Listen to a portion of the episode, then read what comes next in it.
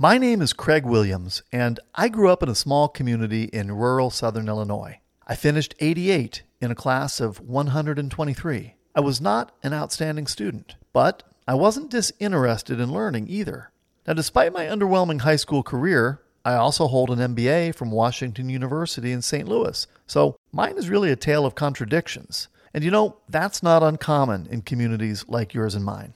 You and I come from places where people know the value of hard work, where people learn in different ways, and where students don't always have the educational resources of their metropolitan counterparts. You and I come from places where, as kids, we spent a lot of time on the dirt diamonds or on the gridirons and on the hardwood courts playing our sports. Now, we spent a lot of time outdoors, walking the creek, fishing the lakes, or hunting the woods and the fields.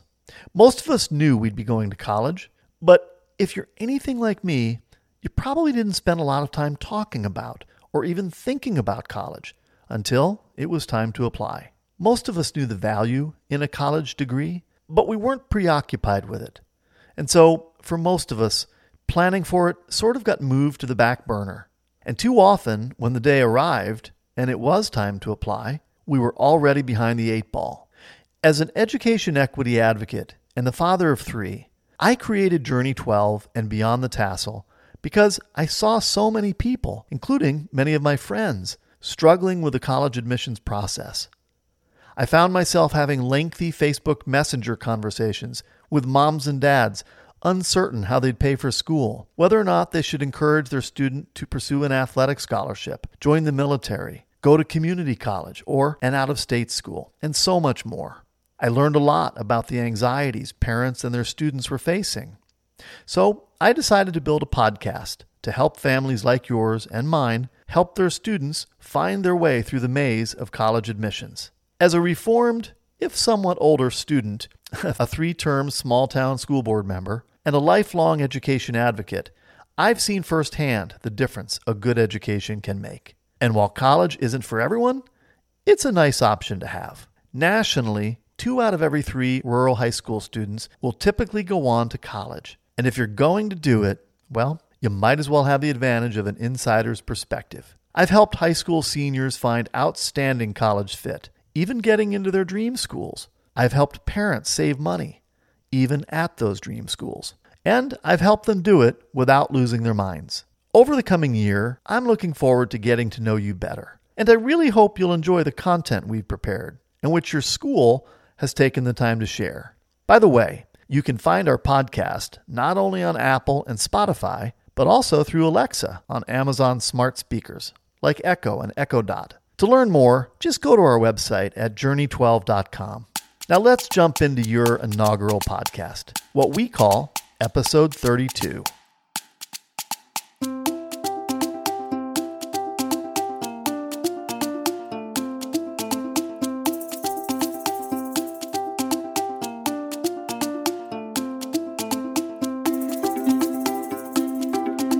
Beyond the Tassel is your school community's college bound podcast.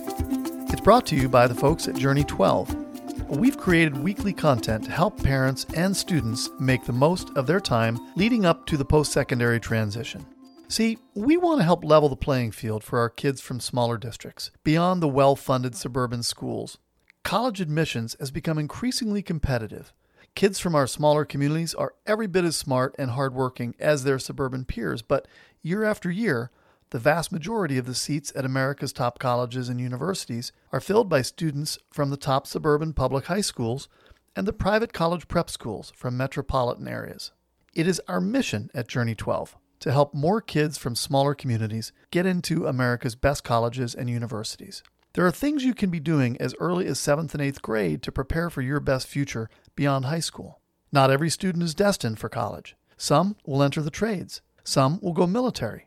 Some will join the family farm, start a business, or go straight to work.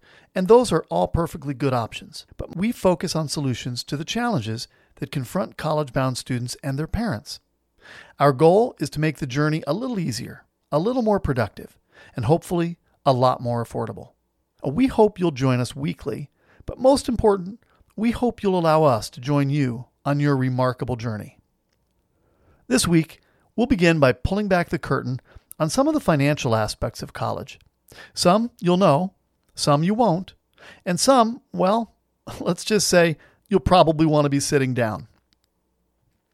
The financial picture most parents associate with their students' transition from high school to college is beyond daunting. In fact, for most, it falls somewhere on the emotional spectrum between repainting the garage and root canal.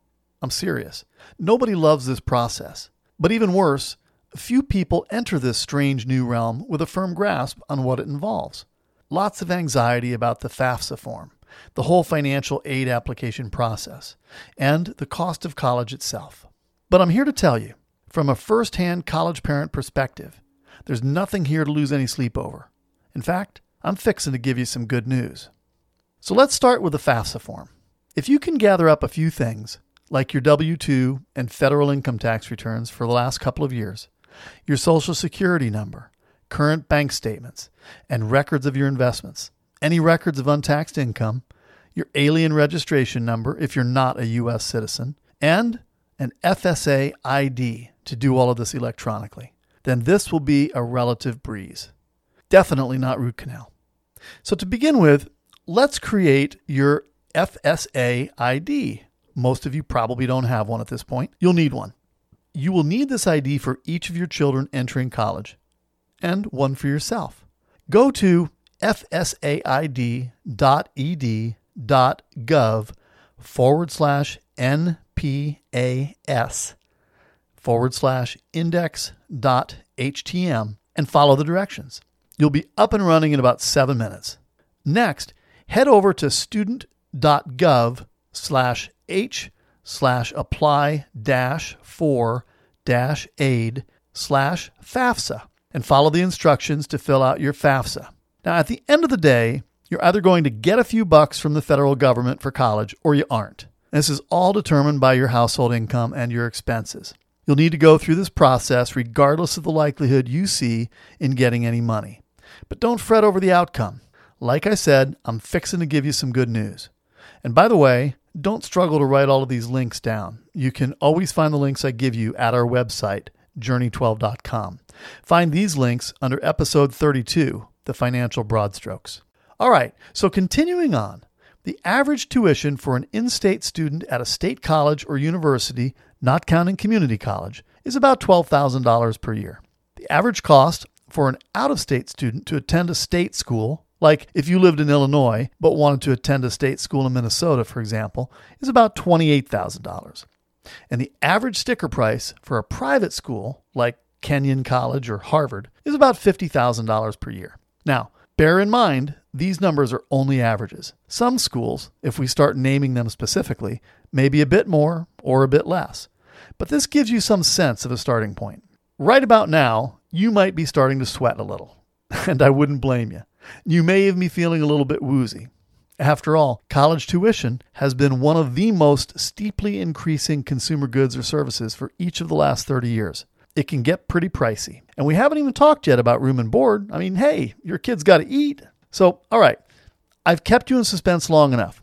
It's time for that good news. Many parents are actually able to help their students get to some of the best schools in America for hardly anything at all. And in lots of cases, for free.